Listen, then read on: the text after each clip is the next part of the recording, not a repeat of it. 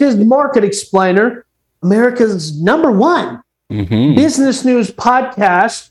This next story, before we jump into it, I want to tell you about my website, workathomestuff.com. As we all know, working at home ain't going away. It is not. So you're going to need stuff to make that that that home office an office. You can go to workathomestuff.com. We have reviews on chairs and desks, and I want you to check out this product, and you'll get linked off to Amazon, uh, of which this is a uh, Amazon uh, affiliate website. So that's workathomestuff.com. yep. Now, uh, this is a fun story, super awesome, very exciting, not remotely political. Walgreens is closing five stores in San Francisco, citing organized shoplifting. And also along these lines, Target's closed at 6 p.m. in the Bay Area, hmm and Target has closed, I believe, two stores because of the exact same issue. totally cool, right? Awesome. Well, by the way, this is number these adding these five will mark Yeah. 22 total Walgreens that have shut in the Bay Area in the last 14 months. which is fine. There's nothing wrong with that. It's only it's only almost half of their stores. Now, Right. when we say citing, look, there's a lot of people that are saying different things. What Walgreens is saying is they're citing and so is Target, by the way, by closing at six or whatever. They're citing, citing organized shoplifting. Now, Right. I'll I'll go back. I was I was and still to my knowledge, I am the youngest Walgreens store manager that have ever been. I was given a store when I was 18 years old by Walgreens, right? So to run. And the point Yeah. though is is uh, we had a policy back then that I actually almost got fired for. I was coming into work one day, um, uh, literally uh, coming from my car, walking into the Walgreens Yeah. person comes running out the door obviously well i say obviously after the fact learned that that he had stolen something and was running out the door and look i played football right in, in school and stuff like that someone runs to you you you instead of taking it and smashing it you you shuck them it's called shucking Yeah. in football right you, Yeah. you you absorb and push off that gravity okay. well, when I did that, the guy went basically face first into one of those concrete pylons. Right? if that he are- wasn't running after he had stolen right in something, Walgreens, right? Right. Um, and then and basically said, uh, he- you know, the the basically the way the story was spun was I was trying to stop him from stealing. Now, Right. at that time, and I'm pretty sure Walgreens still has this policy, you are not allowed as the store employee to Right. do anything about people shoplifting. you are not like it is against their policy. If you do anything Right. to stop them, you are fired. Really? Like that is their policy. That's why I What say I almost got fired.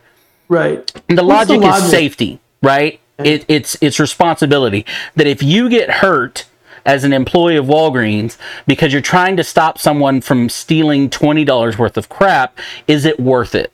Right. Right. Um, because actually, and this being a store manager, um, like ninety percent of all retail theft actually comes Yeah. from employees Oh, not that's good. not Good not I, so their theory when you talk about loss prevention at like retail stores is if they could stop employee theft it wouldn't matter how much actually walked out the front door by others because you'd be stopping 90% of it right Yeah, which is the So- most you can hope for. Right, exactly. So they wouldn't care. So that that so a liability is the reason. So when you talk about these kind of stories, you're talking about organized people that have Right. now figured this out and figured out that well, if I'm not going to be stopped, there was a viral video in June um, that, and I say viral, I mean it went everywhere because it brought up this question. It highlighted this problem that they're talking about, Right. where it was a a employee of a Walgreens with their camera out, watching someone on a bike inside the store, loading things into a black garbage bag, and then just writing out the store with it. What's wrong with that? God bless America. Now, eventually, this guy was caught because he was an idiot. Yeah. Uh, Yeah. Because he did it, uh, uh, I, I think, a half a dozen times at the exact same location. Switch it Um, up, pal. So, but here's what's happening. I kind of combined this with two different stories. Um, there was a there's a story that just came out because they were just sentenced a Yeah. father and daughter um, that over a period of the last eight nine years um, have stolen an estimated of or have made an estimated six million dollars off of organized retail theft. Yeah. And there was another. There's an article. There was an article in Wall Street Journal. I didn't read it. I just saw the headline. it was something in the excess of thirty million dollars Mhm. that CVS was combating. Uh, thirty million dollars of theft. I watched a TikTok video of was somebody who's waiting for their prescription, and uh, they just watch a guy, burly big guy, walk behind. You know, this is just a part. It's just a little swinging door Right. plows through the door, and you know, uh, you know, we're just let's deal in reality. More diminutively sized, smaller women working there. Big burly guy just comes in, loads up a bunch of stuff off the prescription shelf, Sure. and he's not even running. He's just doo do doo. He's moseying out the front door. Well, because and and so you you had this So we- organized retail theft, right? And, and then that you have yeah, in this case, it, the one I was saying that just got cited, they each got five years in jail, which is you know again I you know they got uh, to keep the money. uh, well no well Oh. th- yes because they spent it.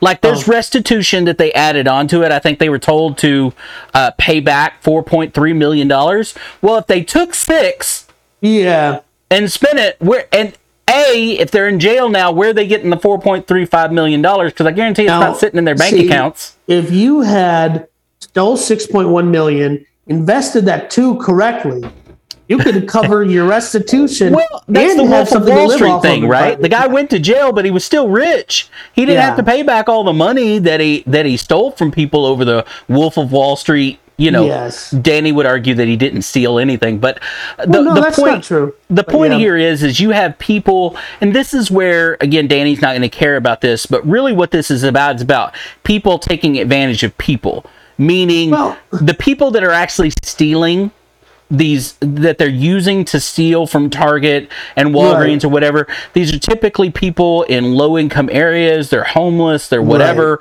They steal these objects and take it to like in that case with the the the father daughter combo there, they were Yeah. taking it to a warehouse.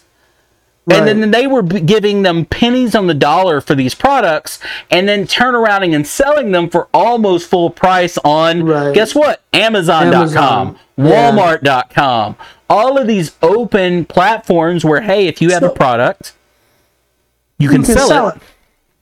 So, what's interesting is in in San Francisco, and not this is related to the case of the father and daughter because they're in Atlanta, but um, the case of San Francisco, they don't prosecute over a, a over under a certain dollar amount. I think that's I think that's around a thousand dollars or nine Mm-hmm. some dollars. They don't prosecute petty theft, and so it isn't simply Walgreens' bad policy. Or I understand the policy, um, but it's combined with the fact that the city is not going to do anything about people stealing from you. And uh, there is a concern in lower um, income communities of something called a food desert, where uh, you can't get fresh produce because there are no grocery stores. And there's all these wild conspiracies as to why that's the case. When a situation like this, you look at a Walgreens, there's a large corporation saying "Yeah, we can't operate profitably Mm-hmm. in, in the Bay Area. Same thing with Target, with the close by six o'clock.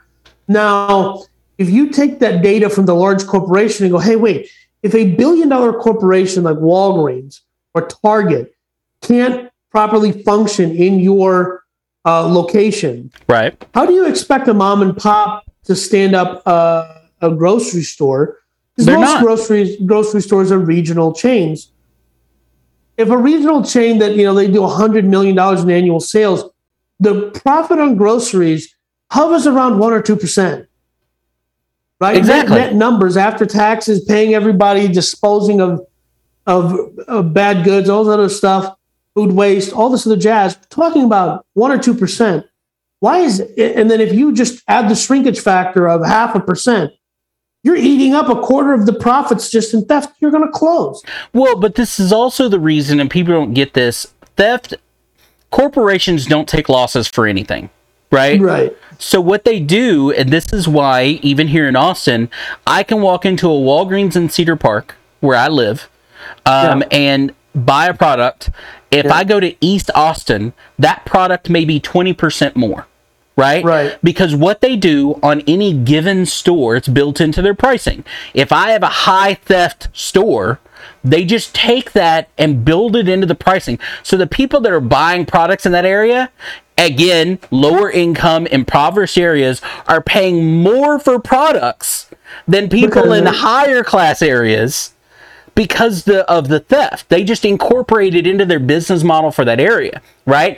So San Francisco has come out as a city and said Walgreens shouldn't do this. So trying to paint Walgreens as the bad guy here because guess what? Walgreens people go to old folks go to Walgreens, right? People go to Walgreens after work on their way home because they're treated like a convenience store, right? Right. I And don't then they're understand going- how Walgreens ends up being the bad guy for saying, hey, we don't want to put our employees at risk um, because of the, the rampant theft. Mm-hmm. And listen, I'm no like, uh, I'm no um, cop fan here, but like, let's just be honest. If you don't let these people, if you don't let the police do the job of like, hey, you can't steal things. That's a basic premise of a of a society, of a functioning society is Right. you don't get to steal stuff. Now, I've heard stories, don't know if they're true, on various podcasts about how you can go outside of a Walgreens in places like San Francisco and New York City, hmm and down the street a block or two, a guy will set up a card table and he's selling everything he just stole at a Walgreens. Well, in today's world, they do it online because, again, nobody cares. Walmart, nobody's- Amazon, all these different places, especially if you have bulk product. Hell, Amazon, if I have a bulk product, I can send it into Amazon. Amazon will take care of shipping it out within that two days. They Yeah. don't ask me where I got it from. They, They don't, don't- care where it comes from. They just met that they get Hey. their cut and that they get to go. a an entire business model where people buy stuff that's returned to Amazon. And Mm-hmm. if they and they do the quality, the quality, the QC, the quality Mm-hmm. control on it, and they say, hey, you know, 15% of this stuff is garbage, but the rest of it's good. They return it to Amazon and it goes back into Amazon FBA. Yep. And it's they're making margin. And that's good for them. I got no beef with people making well, but money. if you stole this product or Then you had the someone steal this, it's all there's no such thing as a uh, you know margin because it didn't cost you it cost you next to nothing, and that's the whole Right. that that part has been figured out so consistently that people Yeah. have. Um, you know, that again, you're always going to have people that abuse the system, and San Francisco is reeling right? Like everybody's read about San Francisco's homeless population is has grown so much. Um, I actually went to San Francisco not too long ago. It the uh, and we spent almost zero time in downtown San Francisco because, quite frankly, it's disgusting. Um, There are people everywhere. Um, the city is disgustingly dirty and that Right. kind of stuff. So. It's not surprising when you look at it from that Right. standpoint, and the city is doing nothing to protect And- the businesses. And let me just say something to the people of San Francisco, Los Angeles, New York. Texas is full. Don't come. Oklahoma, on the other hand, plenty of plenty land. of room. plenty they of got- land. They got the they, they got the vacancy sign on. Head right on down to Oklahoma. Mm-hmm. Let me tell you something. If we just tell you it's Texas, you ain't gonna know the difference anyway. Uh, right? that that's partially true. Yes. Yeah. Yes. They but they've got plenty of land, plenty of space. Yeah. You can spread out. and they got casinos. Texas won't let you have casinos yet. Don't come here. It's full. There's no space. Elon Musk isn't actually opening a factory here. Don't worry about it. He's not coming That's right. here. Completely no dismiss everything we've said. Yeah, um, it's not come. worth living here. It's it, the, Texas is all hype. There's no space. Don't come here. No space to come here. New Mexico, plenty of space. I'm sure New Mexico, Oklahoma, right? Yeah. You know, Colorado. Go to Colorado. Weed's legal there, so you know, go Yeah, to Colorado. exactly. Yeah. Um, before we close out our show today, I want to tell you about our Patreon. You can go to patreon.com slash market explainer. we're going to be adding some shows there, different types of content, same uh, same next point of business because that's what we love talking about. So um, you can go to patreon.com slash market explainer. You can go to our website. Our website will show you everything we got going on. Marketexplainer.com. Yep. And we're gonna. So- we're, I think we're gonna put all our follow ups and stuff like that. Yeah. How often that Danny's wrong and I'm right, Yeah, or which you know, uh, how often we're right or we call Yeah. a trend. Danny loves to point out the fact when he finds a story before it was a story, kind of thing. Um, so I think those. um, those kinds of things. Uh, if you want to hear me talk about something political, I did do a radio show over the weekend back in my hometown. Uh, that link will be somewhere, um, I probably in the description of the show. So, uh, but before we leave, I just I just want everyone to know that if you get a hold of me personally, I offer absolution for white guilt for a nominal, reoccurring monthly fee. In addition, I sell passes to make racial jokes. Um, it's a revenue stream that I'm developing. So if you're looking for that, I'm also, you know, this is diversity, inclusion, and equity month. I am a diversity, inclusion, and equity coordinator and consultant. So reoccurring monthly fee for the white privilege, huh? Re- right. re- reoccurring. White guilt. I absolve White the white guilt. guilt. to that. Yes. Ah, yes. Gotcha.